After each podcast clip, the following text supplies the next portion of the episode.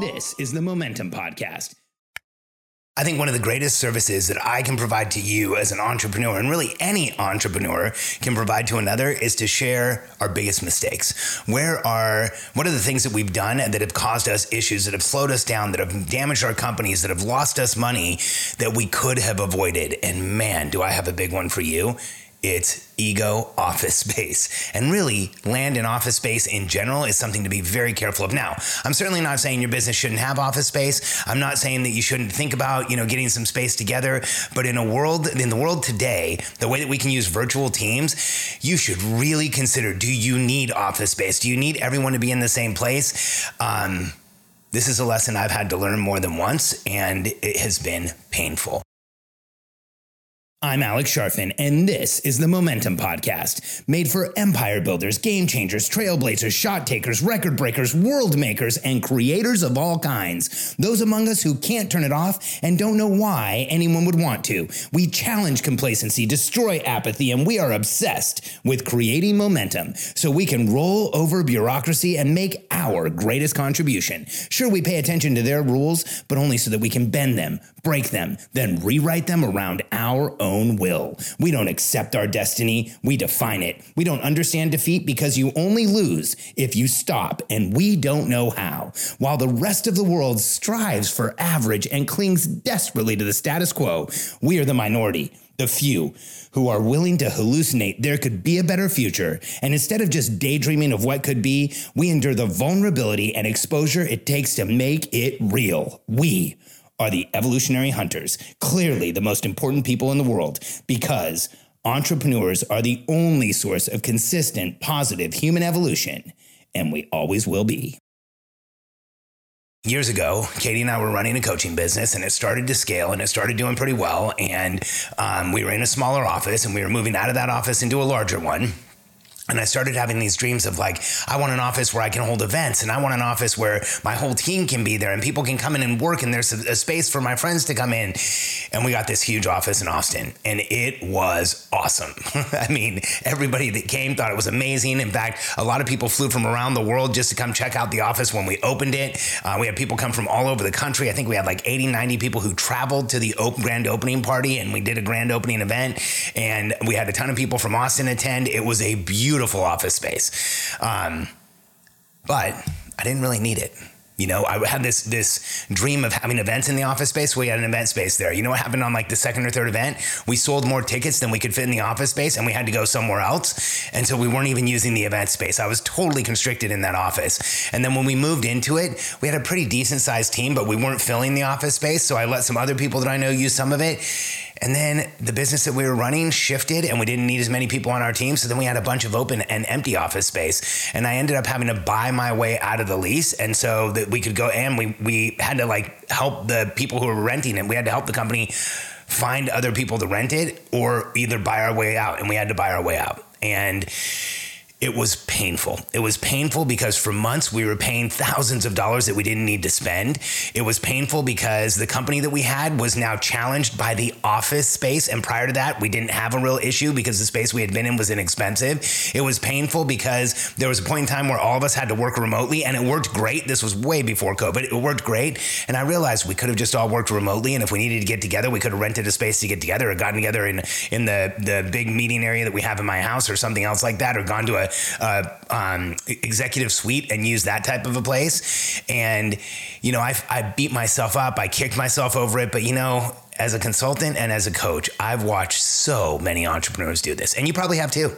You know, a lot of times when people are advertising or, or showing off their office space on Facebook or social media, what you don't know is that the bill is massive. And what you don't know is they really don't need all that space. And what you don't know is they're probably not going to utilize all that space. And here's what happens when you make a decision to move into office space with your ego and it's hard for me to admit, like I'm getting body reactions even talking to you about it, but I made office space decisions based on ego. I wanted really cool office space. I wanted it to look amazing. I wanted everybody to be excited about it. I wanted people to come for the offices. And so here's some of the things that happened. One, for events, we realized we were constricted by the size of our office. So more than once, we ended up using somewhere else. Two, we learned, or I learned over the through the process, that I was starting to make decisions for the office space We would say, "Oh, we want to do this type of promotion." I would think, "No, but we're not using the office."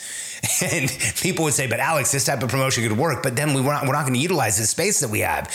And so we actually started bending decisions, not for long, thankfully, but we did for a while bend decisions around the office space. Like when I look back at it now, I'm embarrassed to even tell you we did that uh, when you ha- have huge office space, it doesn't just make make decisions for you. It influences all your planning. Influences what you're thinking. It's like, what can we do as a company? Well, we have to pay for the office, and we have to make sure that we we use the office, and we have to make sure that it's utilized. And it's either that or you have to kind of pretend that it's not there. And I know there's entrepreneurs. If you're listening to this podcast and you've been in the office where you pretend like that space this empty isn't there, and you're like, hey, someday we'll use it, and you just like start to ignore it and you shut it out, but it creates pressure and you know you're spending money on it, I can empathize. I have absolutely been there. And then, you know, that's a reality about the office space is that when the office space creates pressure, you are in a tough place as an entrepreneur.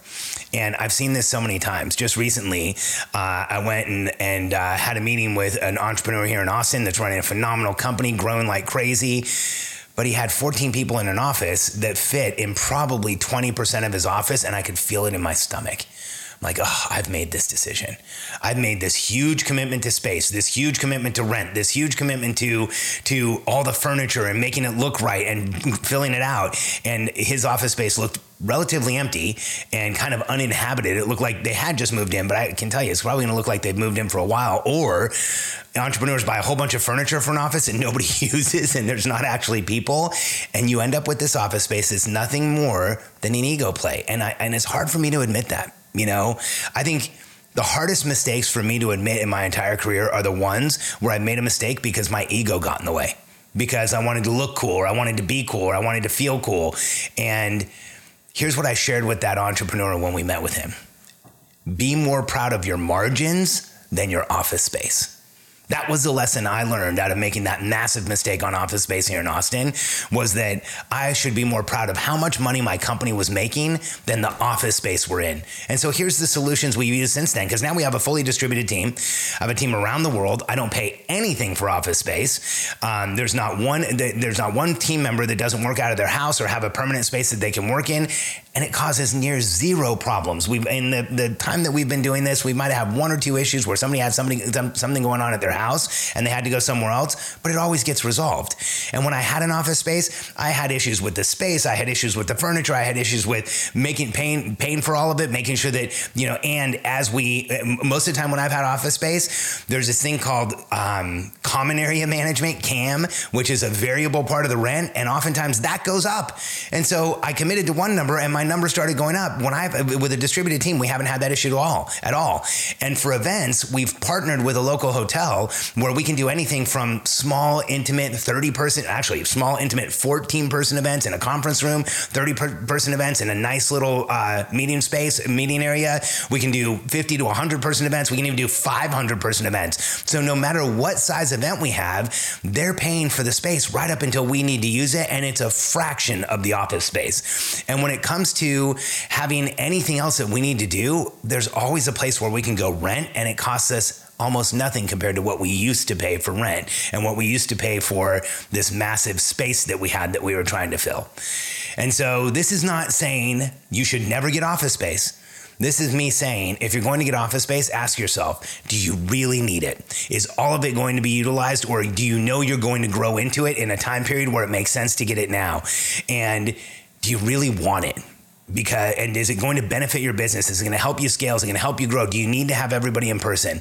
Because one of the biggest liabilities in business for every business out there biggest liability is normally customer acquisition. How do i get more people in the door? The second liability for anybody who's in person is the real estate. And here's why. You start to grow and scale your business you have this really nice office space now you have to go find a new one. And soon as soon as you find a lease and you sign it you're on a countdown timer before you have to do it again. And so and and is as you need to buy furniture and insurance and all the other things to fill the office the bills stack up like crazy. So if you can having a virtual team is one of the best options to scale like crazy. You know i worked with an incredible couple alex and leila hormozi who grew gym launch and recently exited that business. And they went from zero to over 100 employees in a matter of like under two years. And I remember thinking and talking to them about can you imagine if you guys had to have office space that you had shifted this many times in two years? Can you imagine if they had a 20 person office and they're like, okay, we need to have a 40 person office and that was 40 and they're like, oh man, we need an 80 person office and then they jam that full and then they need a 100 person office. Running a virtual team and having everyone be responsible for their location and exiting the real estate game is one of the most, or it is the easiest way to scale instead of using an office. It's when you eliminate real estate, it makes things so much easier and somebody just works in their their own space and you don't have to be responsible for it. So be careful, beware. watch yourself when you're getting office space and learn from the disastrous mistakes I've made. And by the way, I might do another podcast or two on office space in the future and share some of the crazy decisions that I've watched, not just entrepreneurs, but executives in international business businesses make around office space. I've seen ego off ego office space more than one, or sorry, more than once Unfortunately, I didn't learn from it the first time I saw it. I had to go through the experience myself. Maybe you don't have to. Thanks for being here. And if you're interested in understanding how to simplify your business, how to run a virtual team where you are 100% sure every person on your team is doing the right things, they're fully utilized, and they're making things happen for you, go to simpleoperations.com, sign up for a call with my team. We'd love to share with you what we do to simplify operations for entrepreneurs and help you grow and scale your business without feeling like you have to do it all yourself simpleoperations.com. Thanks for being here with me today.